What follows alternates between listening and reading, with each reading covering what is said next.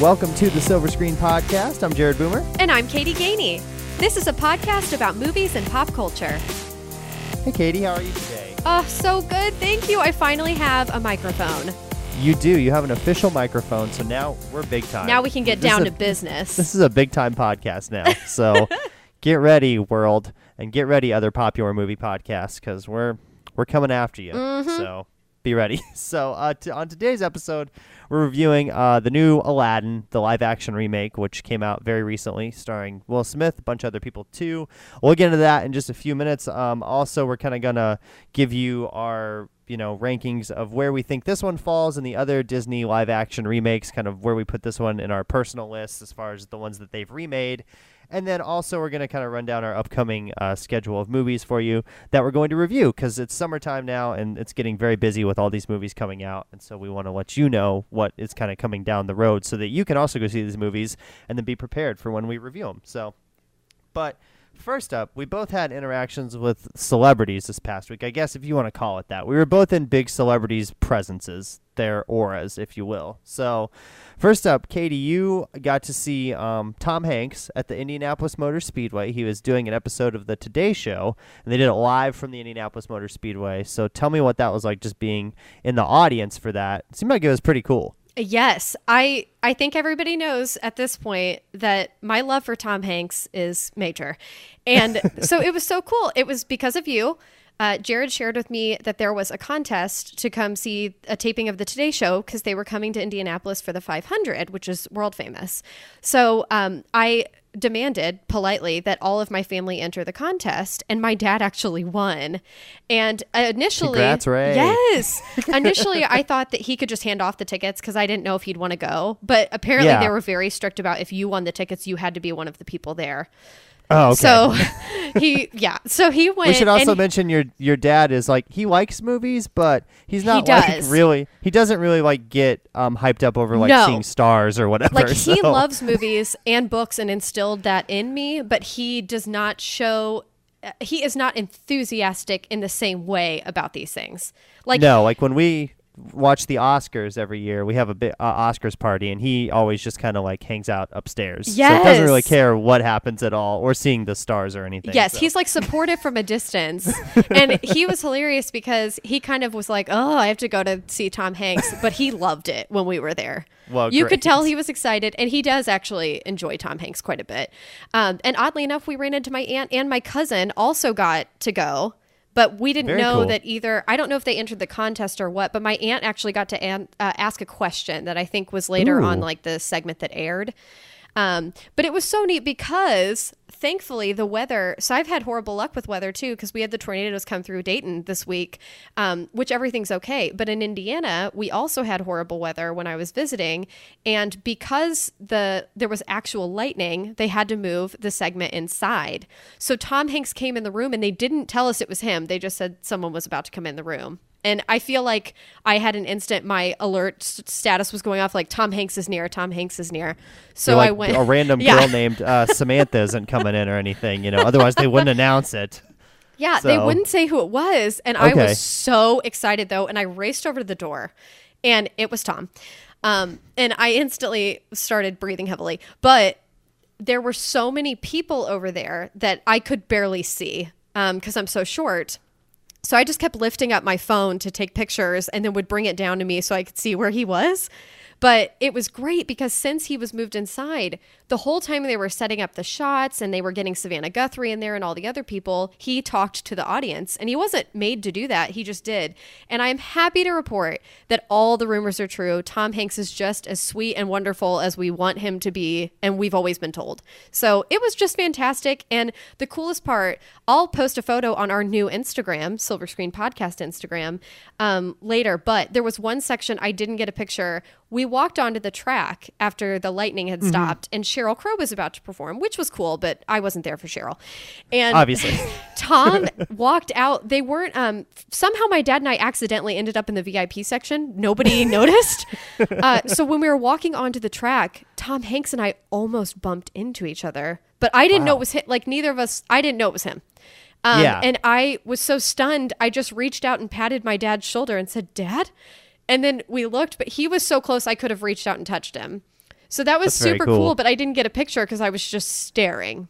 Yes, understandable. Yeah. So I think the the thing too that's really cool about that is like you said, like I was watching it on TV on the Today Show because they were doing it live, Yes. Mm-hmm. obviously. But the part when he came into that like little room you guys were all in and just started talking, it was like maybe uh, they were supposed to do it from like eight to nine, and at seven thirty they like showed a shot of him in there, Yes. just like.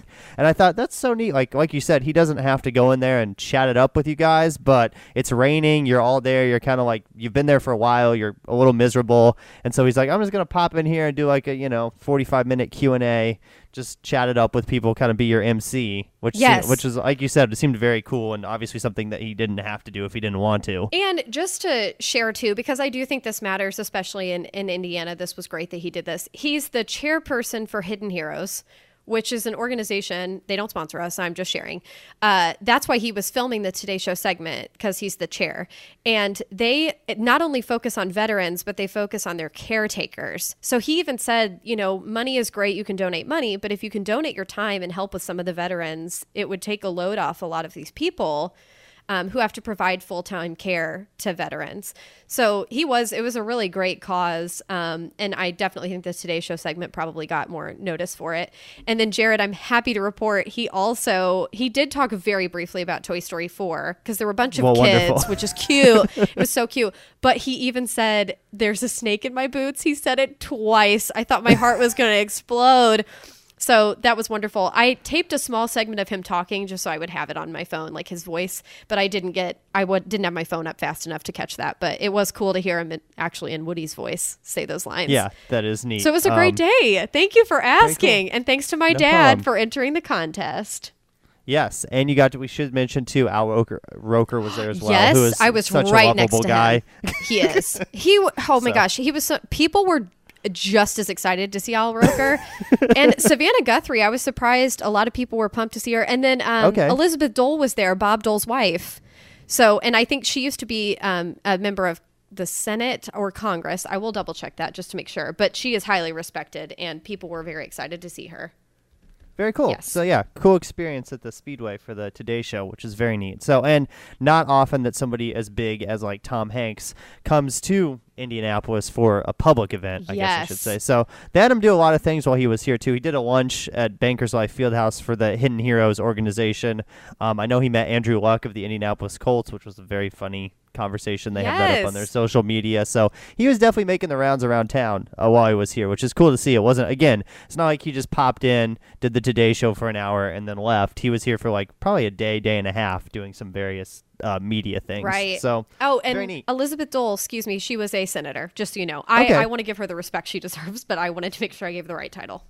Very cool. Yeah. So that was Katie's experience with Tom Hanks. Uh, I also had an experience at the Indianapolis Motor Speedway for the 500, and it was with the the people that waved the green flag at the race, uh, Christian Bale and Matt Damon. Ugh, so love Matt they were- Damon. They were there promoting their new movie Ford v Ferrari, which comes out in November.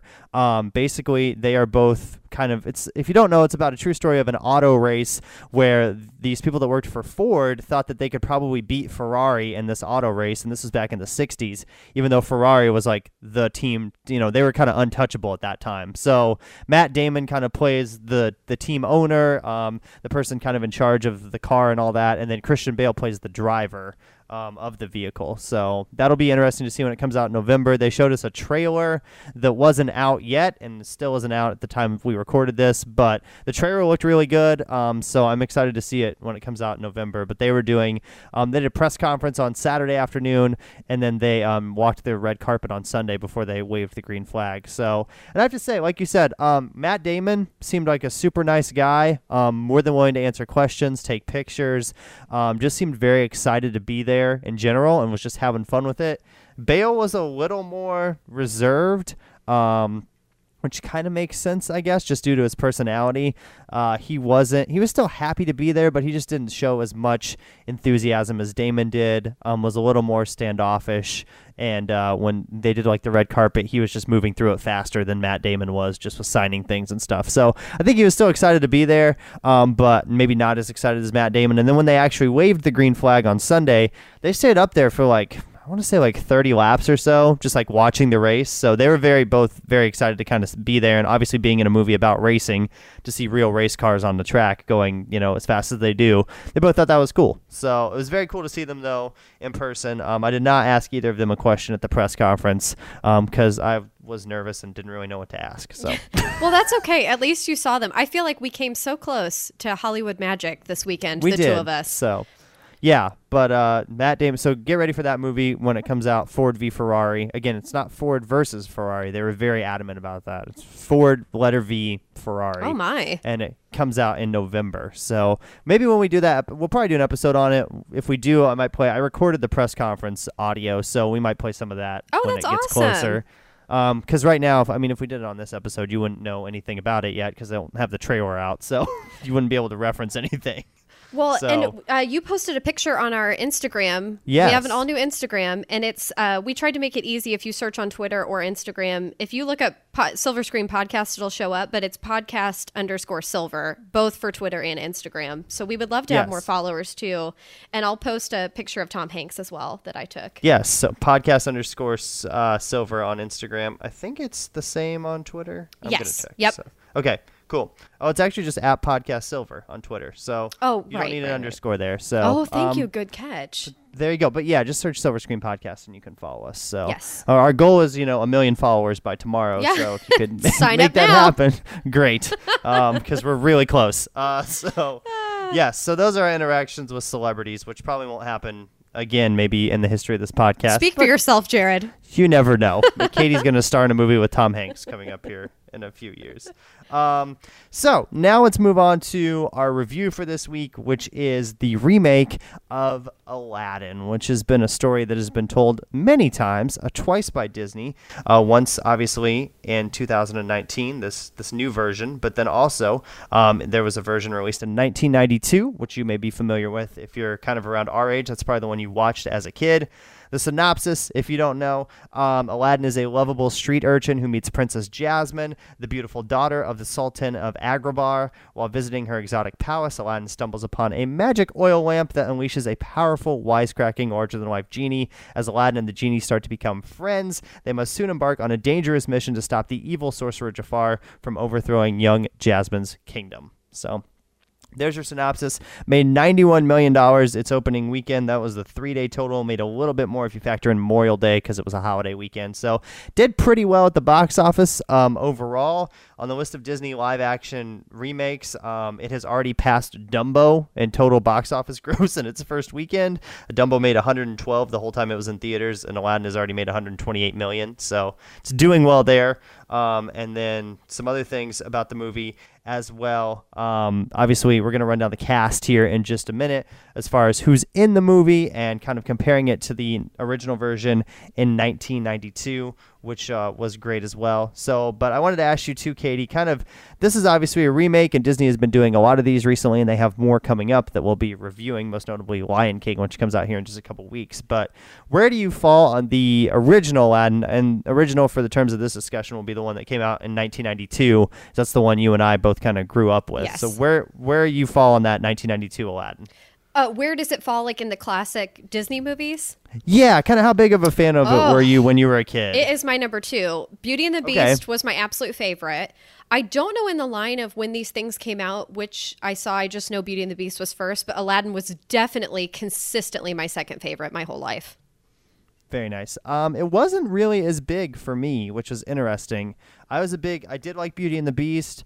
I was a big fan of Lion King. Um, Toy Story, obviously, even though it's a Pixar movie, but kind of came out around Yeah, I didn't time. put Toy Story in the running because that Yeah. would drastically change everything. But I will say, um, I I want to make it known, Jasmine was not my favorite. I dressed up as her for Halloween, but I did a lot of them.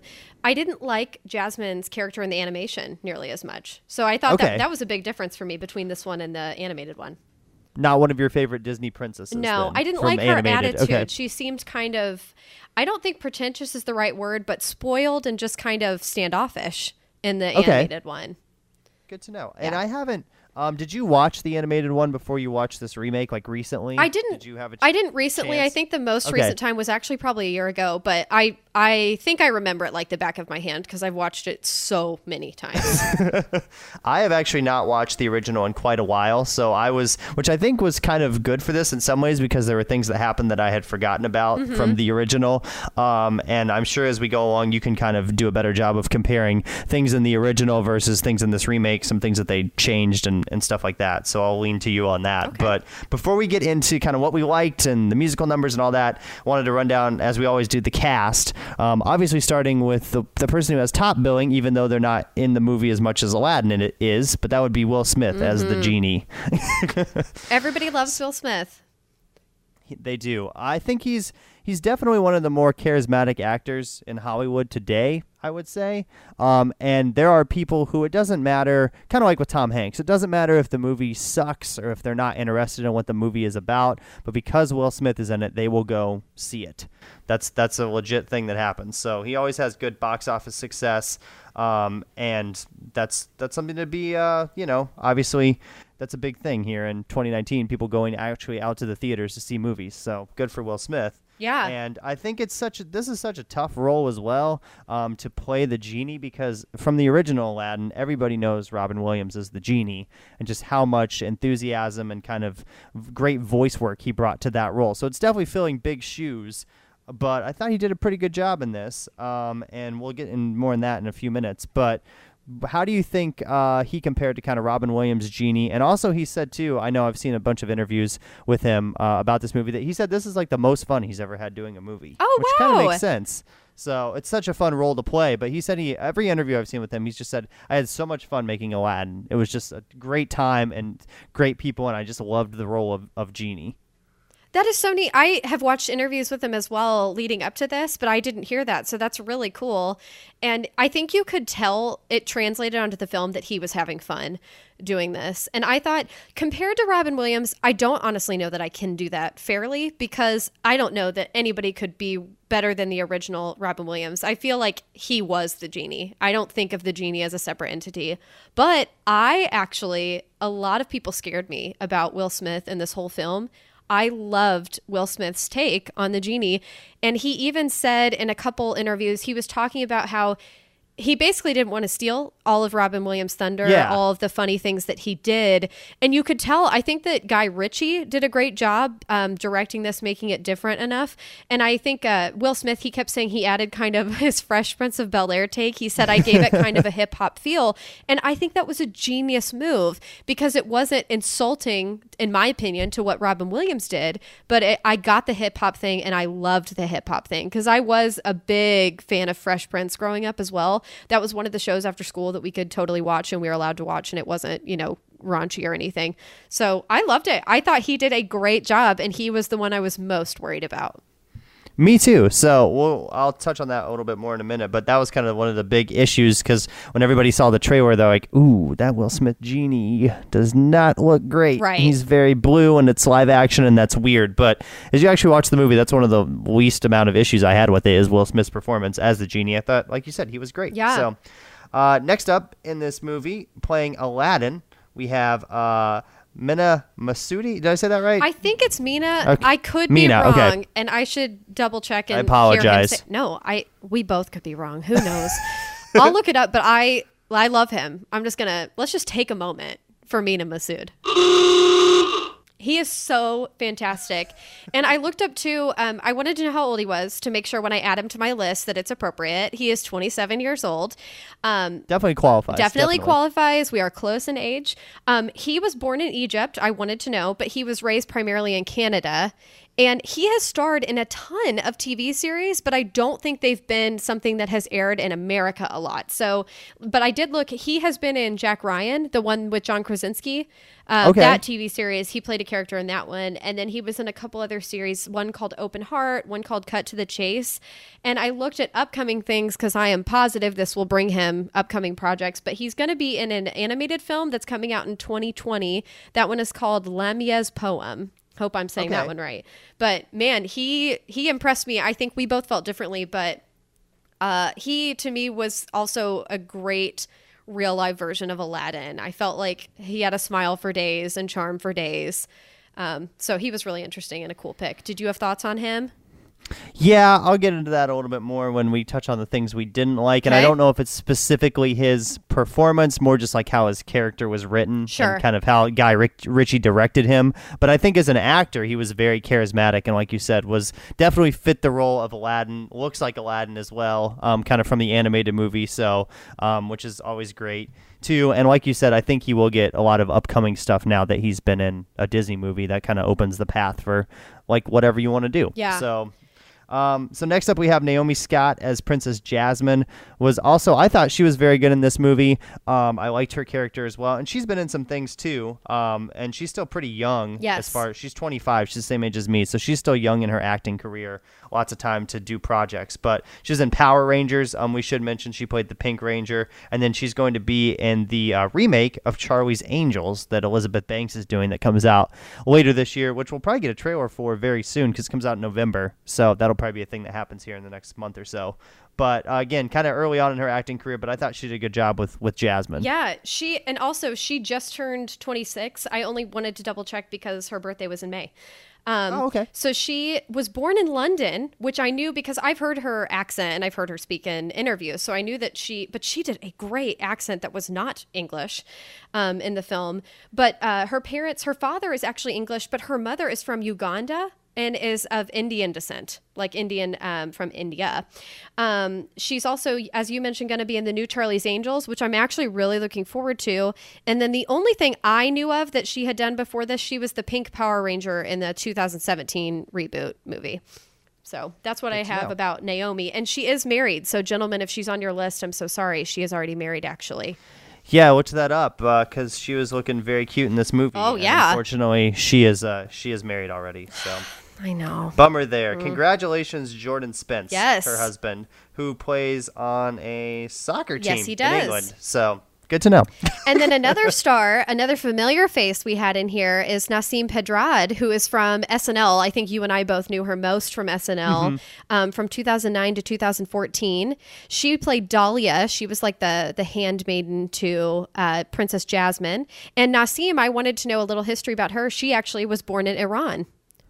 So cool. Very interesting. Yeah. and her character is new, was not in the original Right. Aladdin. So, and I thought her- she did a very good job with her character. I did too. Definitely brought some comedic relief and was very. Her and Genie kind of have a subplot that we'll get into. Mm-hmm. Um, so I thought that their her character was a nice addition to this movie and definitely added something to it. So, and Nasim is very funny as well. If you have not watched episodes of her on SNL, go do that because she's definitely a, a great cast member.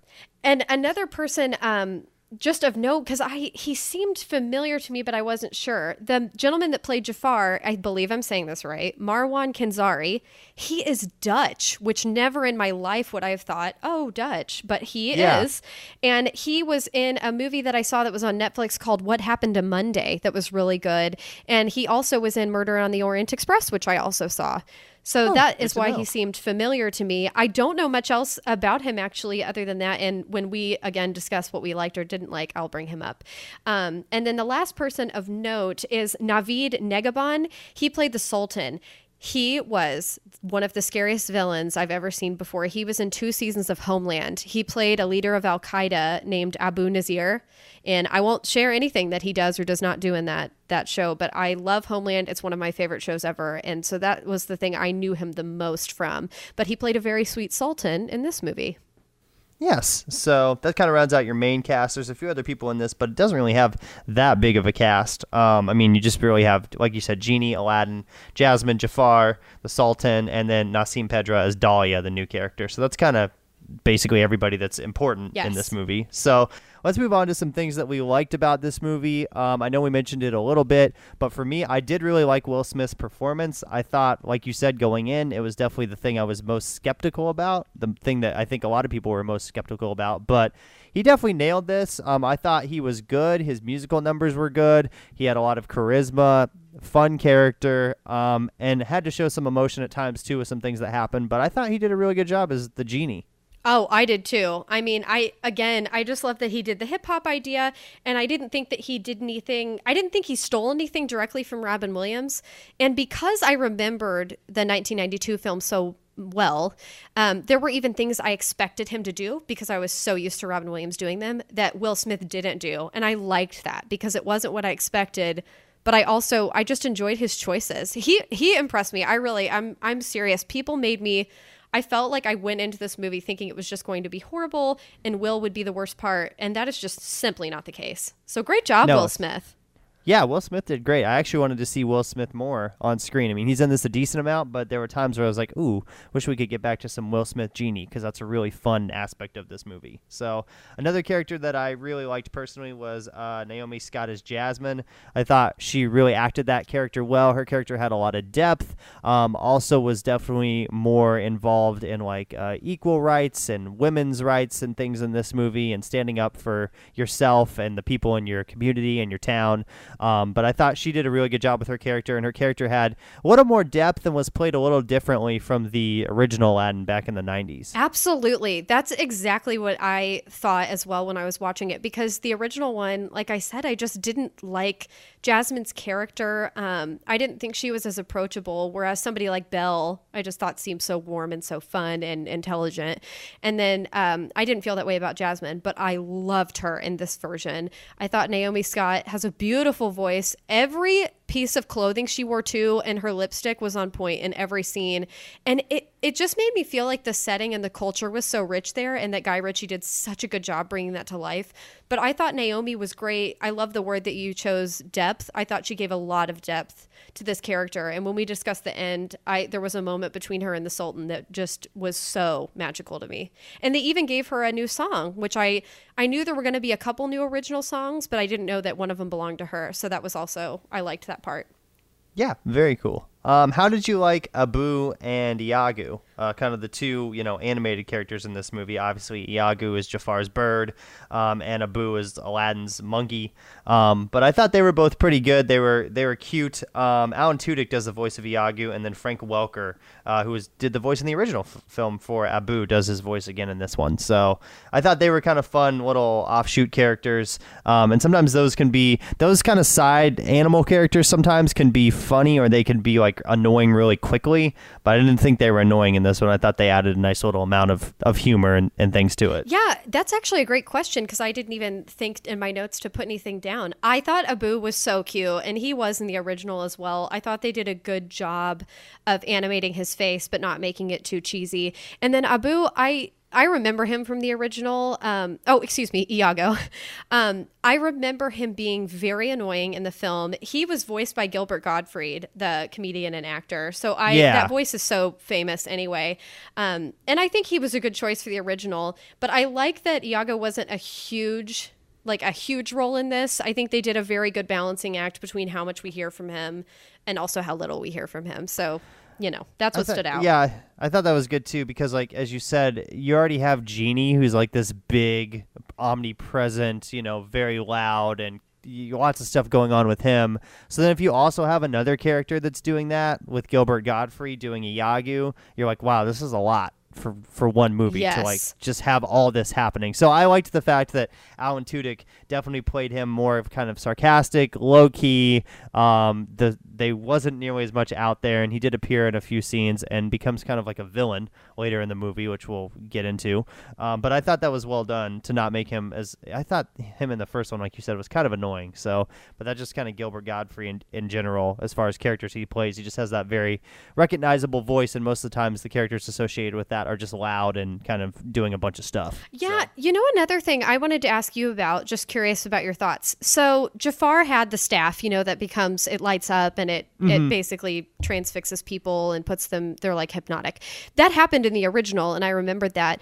I actually really liked how they did it. I was nervous about that in particular becoming too cheesy or looking too fake. And I actually thought they did a really nice job changing the eye color of the person that they were hypnotizing, and that it lit up, but it didn't. It didn't just look like this fake animatronic uh, instrument or anything. So, how'd you feel about the staff, the Cobra staff that Jafar had? I thought I thought the staff was good. I liked, like you said, how they changed the eye color. I think that's a good indicator too for kids to know that something is happening and this is different than it originally was. You have to think of that too. Like this whole movie was kind of made for kids, Right. obviously, because it's a Disney movie. So you have to be able to explain these things plot wise in a way that makes sense, so that a eight year old can say, "Oh, I understand what's going on." Um, so I thought they did a good job of that, and I did like the staff and wasn't too you know out there and crazy. Um, there was another thing about Jafar that I didn't like, which we'll get into in a, in a few minutes, but I thought his staff was was well done. It really accented his character pretty well to show that he does have a, a source of power. Yes.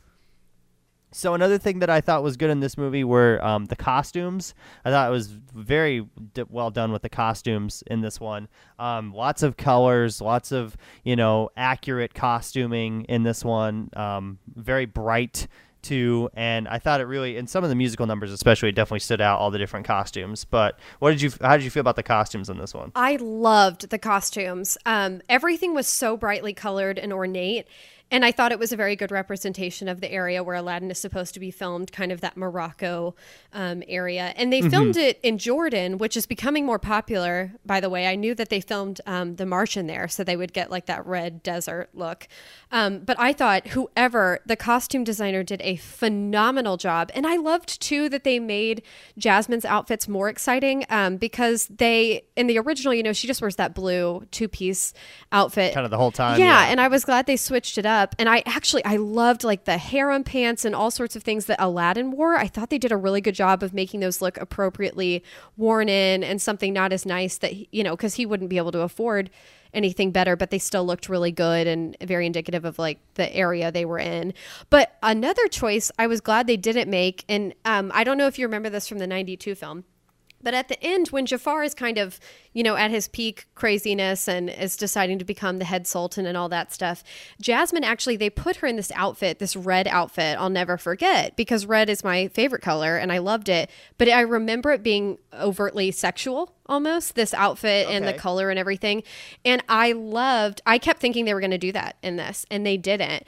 And I don't know if that was a conscious choice, but I have a hard time believing that they didn't think that through. So I like that they chose not to make anything else on her overtly sexual and that they didn't make it red and that they diverted a little from the original film. So that was just something that really stood out to me because I did love that outfit in the original original film, but I remember it made me uncomfortable even as a kid, just like that whole yeah, scene I'm and what she was wearing. at.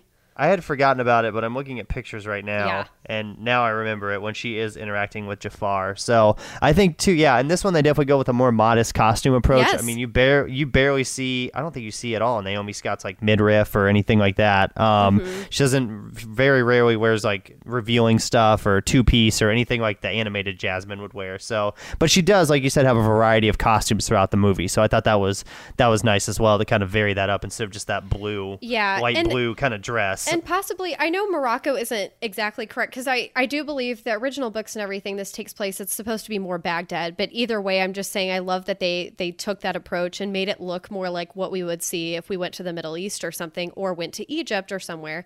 Um, how different that would look from something, you know, blue jeans and stuff in America. So another thing I think we both liked about this movie is that, um, you know, like you said, this was set in Morocco or Iran, uh, somewhere around there. But they actually got uh, people of color to play the actors in this movie, which is always a good thing when you're making a movie about people of color in Aladdin. That you get actual people of color to play the roles. So that's that's Jared, always good. that was my favorite favorite thing. I and I mean that sincerely. When I left the film, I turned to my boyfriend and I just was like, "Did you notice not one single top billed cast member was Caucasian?" And I thought that was so neat because, of course, they aren't in Aladdin and they shouldn't be. But it's like when people, you know, say Jesus is automatically white, and I think, well, he was from the Middle East. I love that they did that here. They took that approach where they were like, hey, culturally, we have to have diverse people here. And that's another reason I wanted to comment on where all of the cast members were born or what descent, you know, where their families were from. So fantastic job, Hollywood. I actually feel like you got this totally right. Way to go. Yeah, and I feel like they're moving towards more in that direction, which is good. Like with Crazy Rich Asians, you know, everybody in that cast was of Asian descent. Um, you look at like The Big Sick with Kumail Nanjiani, um, and in that movie he plays himself, so that's obviously accurate. So the, it is kind of trending in that direction, which is which is good for sure. Um, definitely something that you like to see. So let's talk about the musical numbers now. Um, and in this one, correct me if I'm wrong, but we have two new musical numbers, correct? That's what I counted as well. Okay, so we have um, the one song at the beginning of it that's like right after Will Smith gets done singing Arabian Nights um, that is called One Jump Ahead, that is kind of Aladdin's big musical number. And then we have Speechless later in the movie, which is Jasmine's kind of big musical number. What did you think of the new musical numbers that they added? They both kind of take different tones. One Jump Ahead is kind of more of a fun song, and Speechless is a little more serious. So, what did you think of those? I think a lot of people are praising Speechless, and I think it was a great song. If there was one song I thought was a tiny bit too long, um, or pushed an agenda, I did think it was speechless.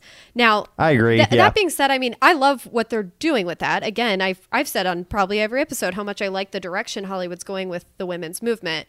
However, I did think that one was definitely pushing an agenda um, and was slightly too long. Like if they shaved off 30 seconds, I think we would have still understood what was going on in that song.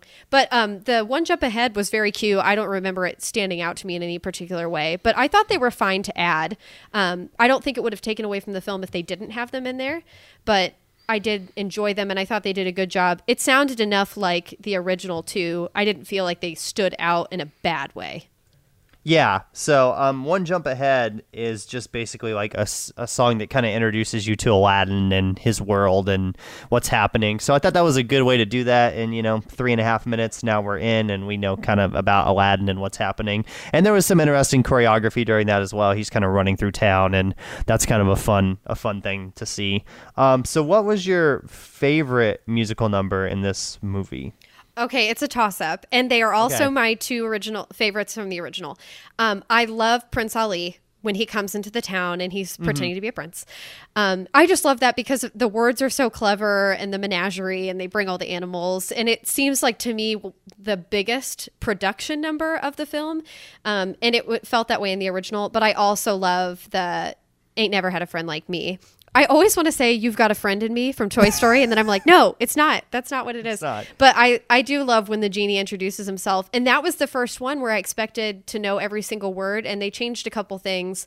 Um, uh, both for both of those songs that Robin Williams added, which might have been improv, I don't know, um, but Will Smith didn't do, which I thought was good. So those are absolutely my two favorite songs. Oh, can I also point out a whole new world? I feel is one of the songs that if it was on the radio, it would be one of the most overplayed songs of all time. I Yeah. actually loved the version and preferred the version in this new one rather than the old one. Yes, that was that was good. So, and you're talking about the one that was in the movie, correct? Not the one because there's another one that plays during the end credits. Good point. Thank you. so- Good point. okay. Um, I like the one in the movie when they're Okay. actually on the, the carpet. I that Aladdin and Jasmine yes, do. but I would much rather if I was going to buy one, I would buy the new version in the movie rather than the original film version. Yes. Uh, I think my favorite musical number in this was definitely Prince Ali. Um, it's very, like you said, it's very fun. Aladdin's coming into town. I read that there's over, they used over a thousand extras in that particular scene in this movie. It's definitely, like you said, the biggest kind of production. There's animals, there's tons of costumes, and Genie is kind of leading the whole way, introducing Prince Ali to Jasmine. So I thought that was very fun. It also kind of comes like right in the middle of the movie, which is a nice kind of like pick up, you know, get excited point of the film because some things up to that can can kind of go a little slow. So I thought that Prince Ali was really solid um, in this one, and Will Smith did a great job with it. It's obviously kind of besides "Friend Like Me," it's definitely his second biggest musical number, um, and it's kind of almost more of a bigger musical number than "Friend Like Me" because so much of that is like done with animation, and and this one especially like green screen CGI, whereas Prince Ali is really just performing in front of an audience, and I thought that he was he did that really well, and everybody involved in that was was pretty good. And that song is such a fun song and very catchy to sing along too. So I, I liked Prince Ali. Agreed. Great track. So let's move on to some things that we didn't like about this movie, and I think. Katie, that I have more things that I didn't like than you, so I think our grades will probably be different at the end do of this, like maybe maybe drastically. I think so, which is kind of exciting though because be we should differ. Yeah, I think that's good. so, uh, the first problem I had with this movie um, just to, just off the bat, is that I didn't really love the characters of Aladdin and Jafar. And I'm not saying I didn't like the actors that played them. I don't know what they were given to work with. Um, I don't know how Guy Ritchie directed them, but I thought one Aladdin just wasn't like like Aladdin almost dies a couple times in this movie, and each time I was like, I don't really care if Aladdin dies right now. Like he could die and we could just move on, and I wouldn't really wouldn't really care. Like I didn't really have a big emotional connection to him, which I think is what you need for your lead character. And then Jafar, Jafar in the original is like so freaking creepy, and especially as a kid, you're just like, ooh, that dude is evil, and he's very like weird, kind of almost like Scar is in Lion King. Just kind of plays that very like kind of I don't know what how you would even describe it that role, but just like that kind of convincing people that he's good when he's really not. And I thought Jafar in this one was just I don't know, I didn't really feel that from Jafar in this one that he was actually a force to be reckoned with until like the last, you know, 15 minutes maybe, but I think you have to set it up before then so that you actually have like a good villain throughout the the course of it. But I didn't really love Aladdin and Jafar. So how do you feel about those? I know you probably you probably differ a little bit. Well, I do. I actually do disagree with the Aladdin one, but I think it's okay to disagree. Okay. I agree with you on Jafar. I'll say that first. I uh, not to insult Marwan's performance. I'm sure he's a great actor, um, and I've liked him in the other things, the 2 Uh-huh. things I mentioned. But he, to me, I, the expression to me was dead eyes. You know when people say Yeah. there's not a lot going on behind their eyes. I don't Like mean no that, face acting? Yeah, I don't mean that as if he's dumb. I don't think that at all. I just I I felt he was the one I I least connected with or felt had the most emotion or anything. And um, it's kind of like when we were talking about Endgame. We talked about, you know, what was Thanos' motive. I don't know that I understood the motivation for Jafar. You you get that it's power, but I didn't feel like there was actually any emotion happening on his face um, during any of this. Even when he was angry, like he shouted a couple times, but I didn't feel like he was actually mad. I felt like somebody said, "Hey, act mad." Yeah. So, So- he didn't. Uh, I agree with you. He didn't do a whole lot for me. Um, I would be excited to see him in something else, and maybe maybe he would relate a little more. Um, I did. I do disagree with Aladdin only because I think. For me, the whole point, the whole thing with this movie is this hit me. I think this came out. I would have been six, year, four, four years old. Four years Okay. old? Is that right? Man. I would have been I would have been negative Oh one. wait, wait, wait. Did it? No, ninety-two. Oh my gosh, only four years old.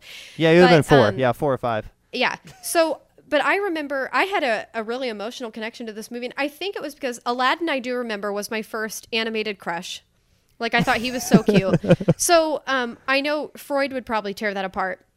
But I think that the that Mina or Mena will we'll figure that out for everyone. But I think that he is so attractive. Like I find him so physically attractive in real life that to me he was Aladdin. Like he was what I envisioned if I had envisioned him, you know, as a, a live human being um, back then.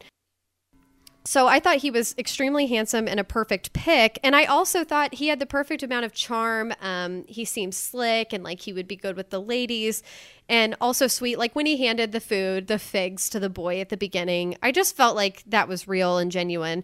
Also, that was a change. Um, in the original, it's an apple, not figs. Okay. So I, I caught that one as well. But I loved him as Aladdin, but it is completely okay that you didn't. So while we're talking about Aladdin and Jafar, I had like two other things with them. One, how do we feel? I know this is a, a thing in the original, but how do we feel like at the first 45 minutes of the movie, you know, Aladdin's stealing a lot and basically just gets away with it kind of every time with like no ramifications. I just thought to myself as I'm watching this, I'm like, I don't know if that's a great lesson to teach kids that like our main lead character is kind of just like robbing people and is you know it's perfectly fine. There's really no ramifications for it. Um, i didn't know if you had thought of that or how you felt about that at all but i just thought that was kind of an interesting take i know that happens in the original i know it's kind of like his character set up but he just like did it a bunch especially in the early parts of this movie like even when he's trying to woo jasmine he like Yeah, steals things off of her and i didn't know if that was like a great again The thinking of this from a kid's perspective is that a great lesson to teach kids that like No. hey this person has this toy just go ahead and take it from them they'll think it's fun and it's cool and you'll like become friends uh, No, not at all. I think that's a good thing to point out. Also, in the original, he didn't steal her hair clip or bracelet. That never happened. So I thought that was interesting that they did that Yeah. as a way for him to see her again and come to the palace because that is not what happens in the original. But um, one thing they changed that has to do exactly with what you're saying, I'm not sure why they did this. Um, I heard a rumor, but it's not confirmed. In the original film, someone almost cuts off his hand, I think, Okay. because he steals um, that apple. um, it's like one of the men that's the vendor of the cart or whatever is about to like he pulls out like a a huge saber and is going to cut his hand or something. But they didn't do that in this one. And the rumor I heard was that they changed a couple things because they either thought it was too violent or it didn't age well as far as like sexism and stuff. So Yeah. I'm not positive if that's what happened here. Okay. Um, or if maybe they were just like, it's fine, he's poor, kids will get that. But I don't know that kids would get that. But that's Yeah. a really good thing to point out. And I, it didn't go unnoticed by me either. Um, I just didn't focus as much on it as as you did. It sounds like, yeah. So two other little things that happen like later in the movie um, that I didn't really like is is in the original. Did they cut to Aladdin in the snow for like twelve seconds and then come back to current day? I thought that was a very weird like we're going out in the snow, but Aladdin, a genie comes and saves him. He's fine. We're back into you know the story. Like why do we even need to go out there in the first place? Can you remind me when guess- that is? Because there is a part when he is in snow in the original. But okay, I want to so know. it's near. It's kind of near the end. Jafar is like asserting his power, and he's like, "I'm going to banish you to the ends of the earth or whatever." And he basically, Aladdin is in the snow. Um, he just gets he like vanishes him to the snow basically, and it's like very quick, like maybe 30 seconds or so, and then he's he's kind of back. I forget exactly how he gets back. I think Genie helps him out, You- um, but I That's thought that was- interesting. you Yeah, might have I just- stumped me because Okay. I do know in the original there's at least one part where he does go to snow, but it is Okay. towards the end and end and Jafar uh he gets like he basically I don't know if he does like a flick of his hand or whatever, but Aladdin does go to the snow and then he Okay. he rolls through this tower. I don't know if this is making any sense, but the imprint, you know where um where there'd be a window opening or whatever. This Yeah. tower thing rolls over him, but he, of course, is where the window hits, so he doesn't get crushed to death or anything. But that's towards the end. So I can't actually remember if that happens in the beginning of the original film. I don't think it does. So that's a So really this- good catch if you're right. This was in this was near the end. Well, again, when Jafar is like asserting his power, but I feel like what you're describing that scene might have been a little longer and made like a little more sense in the original. Yes. This was just very quick in this one. Like I thought to myself, why did we even do that? Like it wasn't like it was like he banished him and then there was like really no stakes because he was he was back where he needed to be in like less than a minute or two. So it didn't really seem like it was you know really needed to be in there. I thought it was just weird that they put that in. So, but if it was in the original, then maybe you know trying to stay true to that that makes sense. But it seemed like they had shortened it down.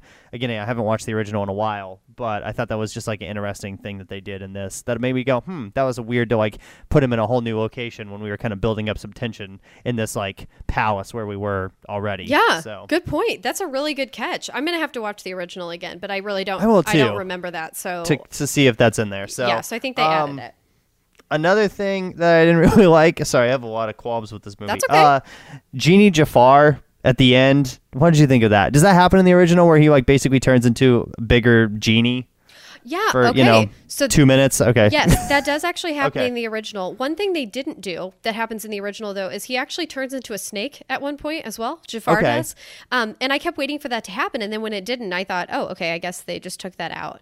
Um, That makes sense with his staff though, because his staff has like a snake yes. on it. So, he does would- that. and yeah. at some point, too, he put Jasmine in a little, um, oh gosh, I can't think of what they are, where it's filled with sand and it tells time. I can't think of what those are actually. Oh, an hourglass? Yes, an hourglass. I'm so sorry. I blanked. Um, he puts I'm not the Jasmine- English major on this show. he puts Jasmine in an hourglass, and then Aladdin has to smash it because she's like suffocating in the hourglass. Man, when you describe these things out loud, it definitely sounds so violent and so scary. Um, but in the And it was cartoon, a G-rated Disney right, movie. right. Um, yes, but to answer your question, yes, that does actually happen because he wants to become Okay. the most powerful Good being on Earth, and I remember him screaming that in the. I don't know if it was just because it was animated weird or it looked weird or it was kind of cheesy. I thought, and it could be the actor's performance as well and the direction. It just just didn't really hit for me as it probably should have, as far as like he him gaining all this power. Yes. So, which kind of leads me into my next thing, and that was again thinking about this through the lens of a kid. Is do kids really care about like power and territories and ruling the land and all that? You know, I thought that was like I know it's a point in the original too, but I just thought I don't know if kids really care about that that much. Like that that's a the villain kind of plot point in this. I think that's a fair thing to think about. Um, you actually did a good job of thinking about this from the perspective of a child. I didn't. I thought of how much I loved it as a child. And so I went in thinking, oh, this is so exciting to like relive these music numbers and all this stuff. Um, but this was based on A Thousand and One Nights, like the the story that was from the 18th century. So I don't know that I would blame necessarily Guy Ritchie or Disney for making it into a kids film so much as like maybe it shouldn't have been a kids film in the first place because the story contained too much violence. Kind of violent, yeah. Heavy issues. Yeah. So I'm not sure. I mean, I think that that's fair to say, does a kid care about it? I don't think the kid cares about it at all. Um, so I think you're right. But I also think, well, they chose to make this a movie from a story that probably was a little too heavy for children anyway. Yeah, that's probably a good point. So, uh, yeah, I think we, we both, like you said, kind of thought about this differently. Whereas I was thinking of it from the aspect of, okay, I'm a kid and I'm maybe like eight or ten years old, and this is my first time kind of experiencing Aladdin. You know, I know of the 1992 one, I've seen it maybe, but this is my, you know, this is the Aladdin that came out when I was a kid, so this is the one I'm going to relate to more. Right. Um, so I thought about that, and that's kind of your big for Disney movie. That's usually your audience anyway, is kids. So I thought about this from a kid's perspective, and then I have uh, one more thing. I don't really Guy Ritchie does this a lot in his movies. I don't really love when he does it, but the whole like slow mo camera thing, I thought he does it in Sherlock Holmes a lot too, and he does it in this movie, and it's kind of like one of his signature things as a director. But I don't love it, and I thought he did it a lot in this movie as far as like slowing the camera down for the slow mo. There's also some scenes I don't know if you noticed like one time they were dancing or something it almost felt like he like sped up the frame rate like they were He moving did. faster than okay Yes, so that- that was kind of weird too That freaked me out. So I- loved the dancing. That that number at the end. I actually the one song I did download and buy from the film was actually the one in the credits. the Um, very end one yeah Yes, because I, I loved the hip hop and stuff that they put into it, incorporated. I love dance, and that is part of my background. So I was really into the dance sequences. And I even love that they added that dance in the middle of the film with Aladdin and Jasmine. But I, I, Dis- I love that Guy Ritchie does that, the slowdown. And I loved it in Sherlock Holmes. And I think that that's, you're right, a signature move that he has, you know, just like Tarantino's going to have the F word and a bunch of violent scenes.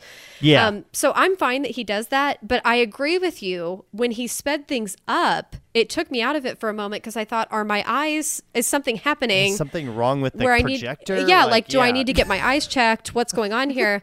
So I agree with you on that, and but I I actually like his style, and I'm okay with that being his style. I just didn't like when the things sped up rather than slowed down. Good to know. Yeah. And then the only other thing I had is that the original 1992 Aladdin is an hour and 31 minutes. We're in, we're out.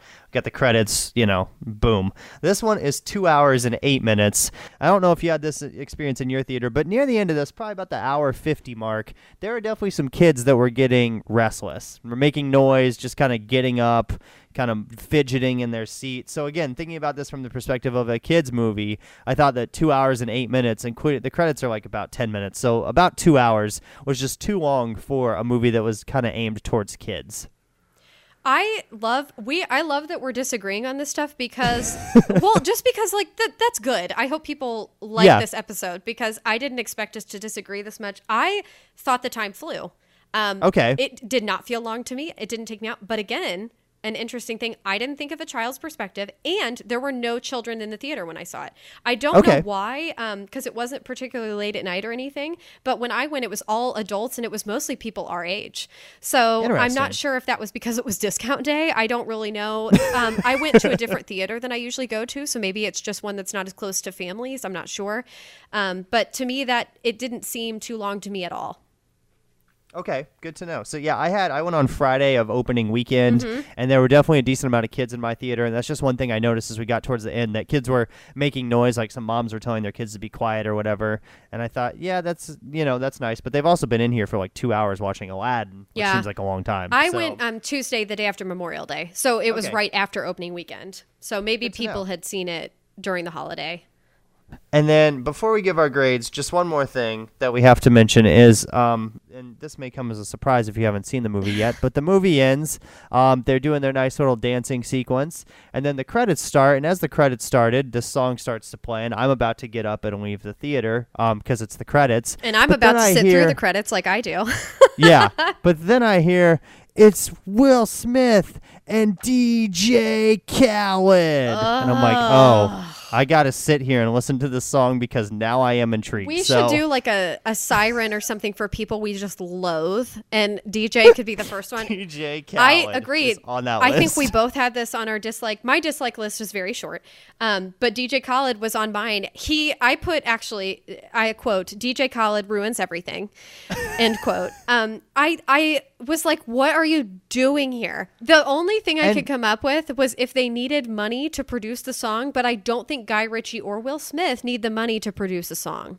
No, and the song is actually not bad. Like it's kind of a remix. Oh, I loved of it. Friend like me and Will Smith gets to rap on it, Yeah. and you're like, I finally get to hear some Will Smith rapping, and it's very fun for like a credit song before it goes into a whole new world, kind of as the or as the sorry, yeah, that's the final one in the credits. But I thought it was fine. I just didn't. I don't love DJ Khaled, so when he shows up and it was pointless, I thought, why is this a thing that's happening? Yeah, I kind think of like when he shows up in Pitch Perfect, and that's a whole plot point for 45 minutes. Oh dear lord, which one is that?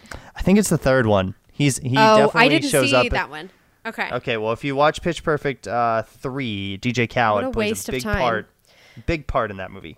Well, I'm so glad we actually did agree on that one, and I I have deducted a full point of my score Wow, because of DJ a full point so because by that's what DJ you get, Khaled. Disney. Also, like, yeah, he's just I don't know his SNL performance too. Like, it was a few weeks ago. He didn't sing at all during I that. would not waste he just my made time. noise. I will fast forward through that when I am watching it on Hulu. Good, unless you like to watch a lot of other um, artists who are actually talented perform, because that's basically what happened Yeah. during it. There was like twelve people on stage. DJ Khaled just basically yelled a bunch, so which is kind of what he does during this song. So. Um, Ridiculous. yeah, that's that's gonna bump it down just a little bit for me. So, are you ready to give your grade? I am ready. Okay, what is your grade for Aladdin 2019 version? I think our grades are going to be vastly different. I am I going to give Aladdin a 92 out of 100. Okay. Because all the things I mentioned, I loved the everybody that I saw as a child. I love how they embodied it. The characters, the people that they cast, minus Jafar. Um, I thought Aladdin was so charming, so handsome. I loved Naomi. I loved her portrayal of Jasmine. It made me love Jasmine, and I did not embrace Jasmine as a child. Um, oh, and I forgot my favorite part, which definitely influenced my grade. Um, at the end, and I guess this would be a spoiler, but I don't feel like people people know the we story can of really Aladdin. spoil Aladdin. Yeah. But at the end, the Sultan, rather than in the original film, the Sultan says, I'm going to change the law. That's a silly law. You can marry whoever you want. That's sweet and everything. But they took it a step further. And in this one, the Sultan made Jasmine this next Sultan. So basically made Yeah. her president. Um, and then he also said, now you, like, he didn't say this, but it was implied that now she had the power to change the law and marry whoever she wanted. So he gave that power over to her. And I thought that was an actual subtle way to do it. I didn't feel like that was agenda pushing. I felt like the song Speechless was.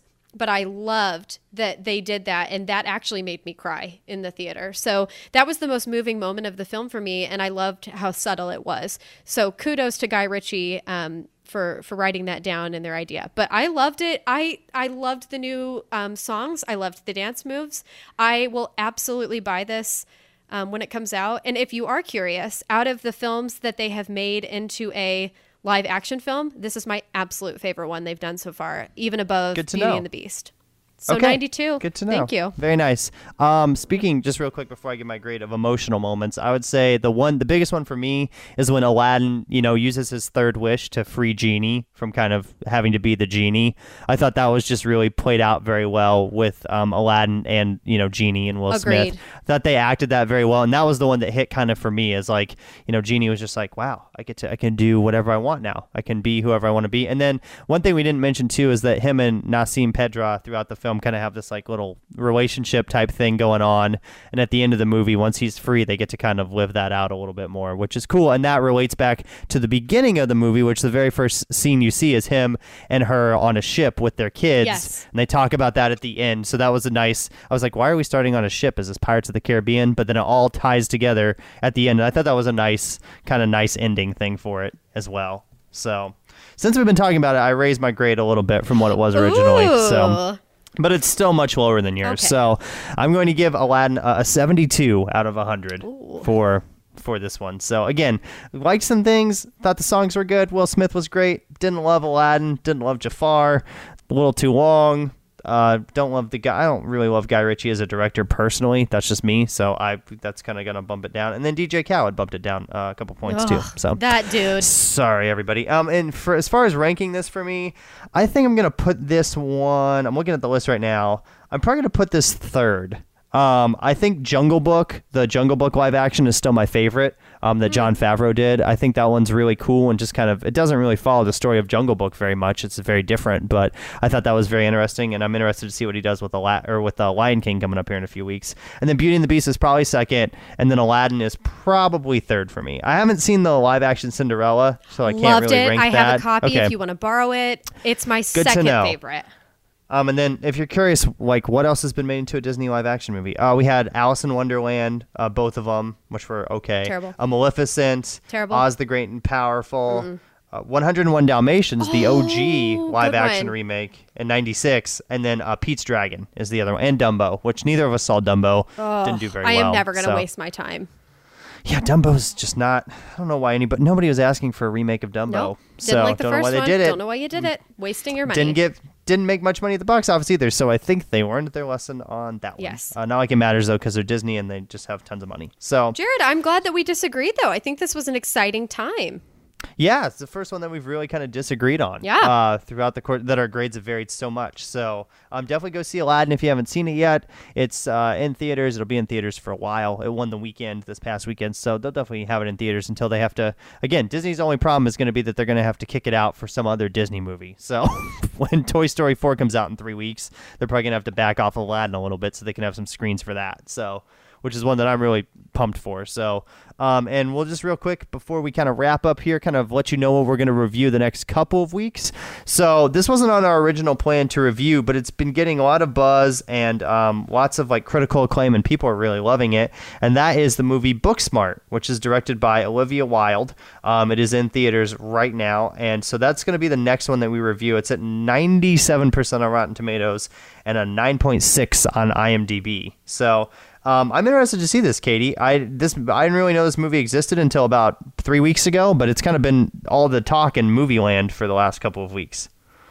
Yeah, I have. I really appreciate that we're going to cover this together because I have actually watched Olivia Wilde. I follow her on all social media and love her, and she has been talking about this for over a year.